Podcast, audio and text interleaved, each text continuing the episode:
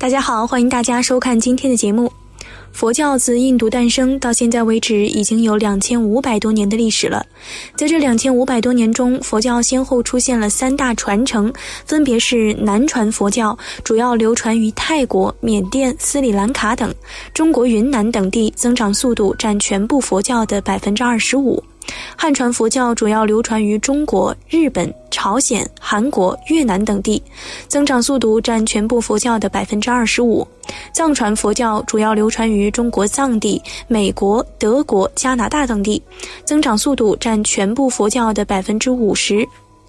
从这三大传承的流传地域，我们不难看出，在这2500年中，佛教的传承可以说是遍布了全球各地。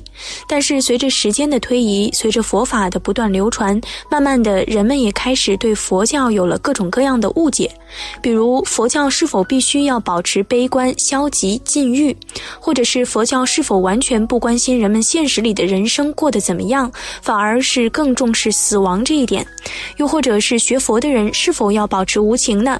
今天小编就针对这些社会对佛教存在的种种误解进行了一些整理，并将它归纳成了8个问题，再来为大家好好说说，为修学之人提供正确的人生观，并通过这8大问题带大家一起来看看佛教所隐藏着的终极真相。在开始今天的节目之前，还请大家点点订阅和小铃铛，点赞是对小编的最大支持，谢谢大家。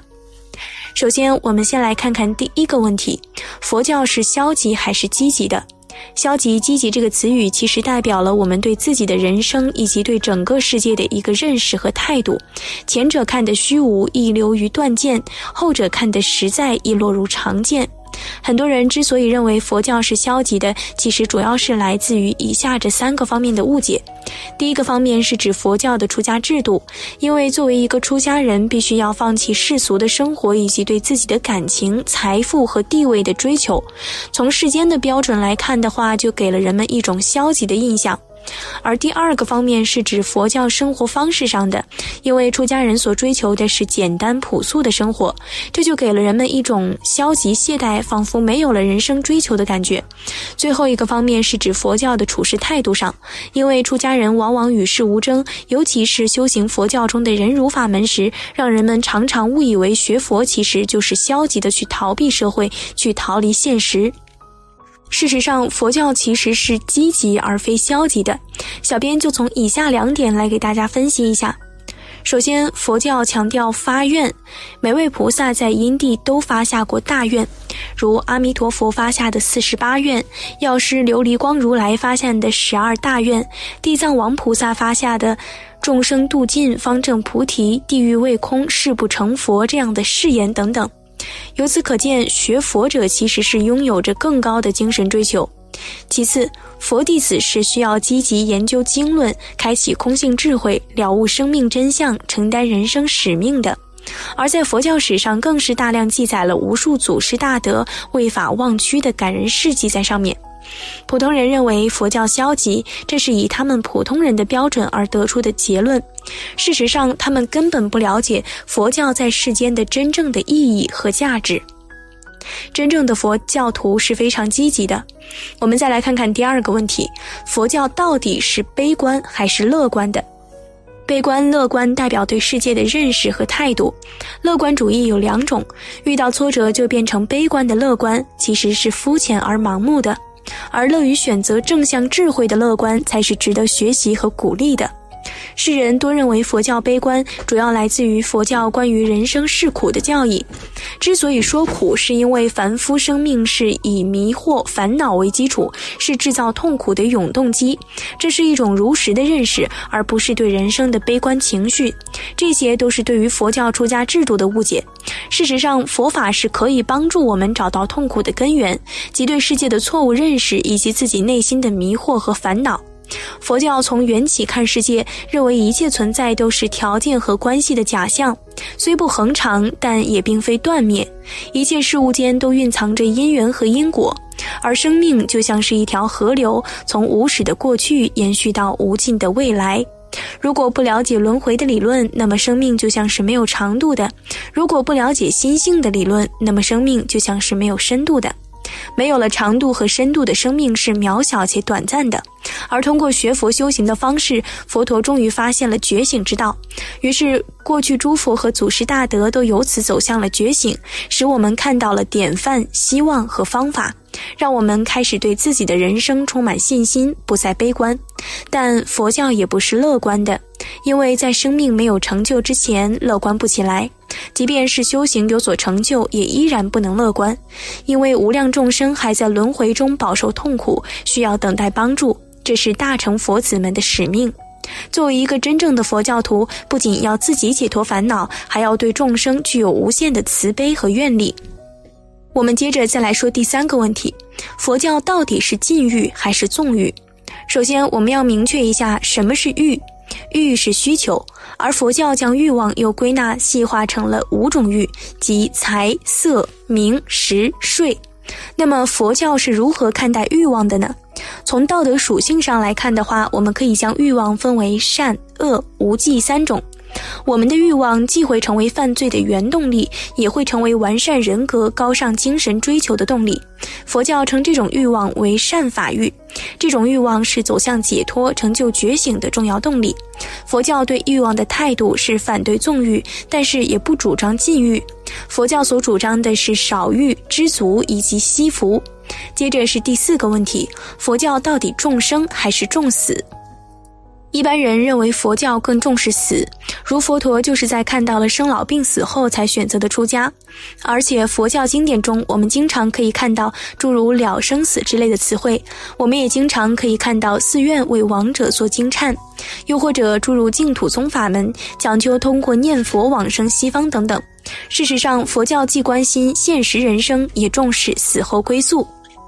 从人生难得、活在当下、宪法乐住、人生佛教理念等几方面，我们不难看出，佛教其实对生一直保持着重视的态度。同时，佛教也重视死，如念死无常、临终关怀等等。我们也能看出，佛教对死后的归宿问题也很重视。这其实涉及了佛教的3种利益：现世利益、来世利益以及究竟利益。第5个问题，佛教到底是自利还是利他？有些人认为佛教徒只管自己，却根本不管家庭和社会。下面小编就对这种看法来做一个分析。首先，我们大家想一想，究竟什么是利益？通过辨析义和利的关系，我们可以知道道德和利益其实并不冲突。相反，只有遵循法律、道德、如法求财，利益方可持久。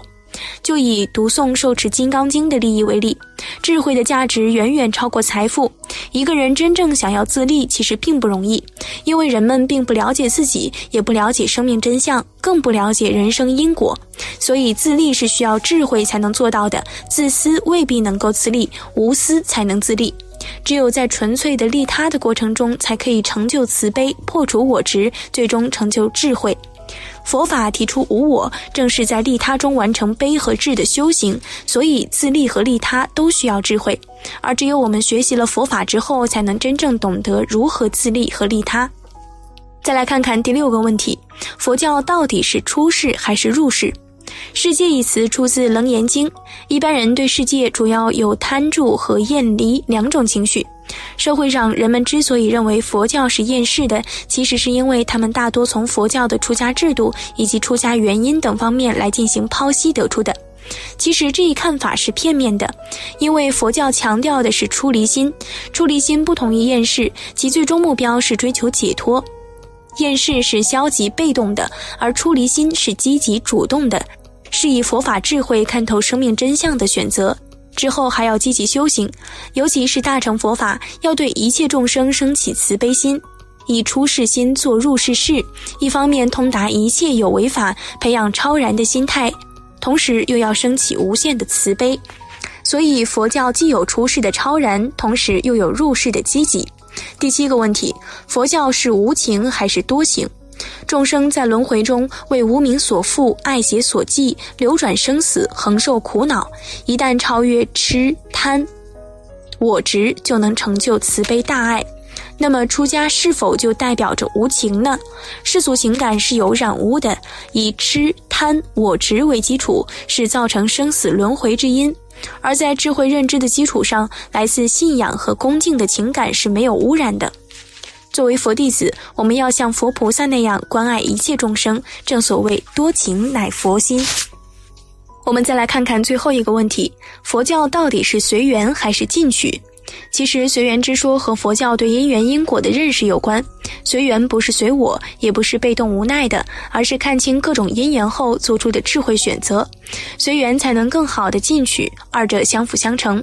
在世间做任何事都要随缘的智慧，目标明确，方法正确，用缘起的智慧看世界，看人生，既可以成就世间的事业，也可以认识生命的真相，证得空性智慧，完成生命的觉醒和解脱。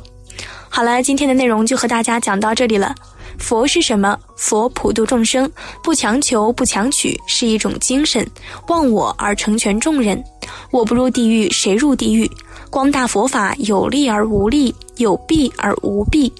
佛之始祖苦行天下，劝诫众人无争无比，众人皆善，天下无恶，放开欲望，便能立地极乐。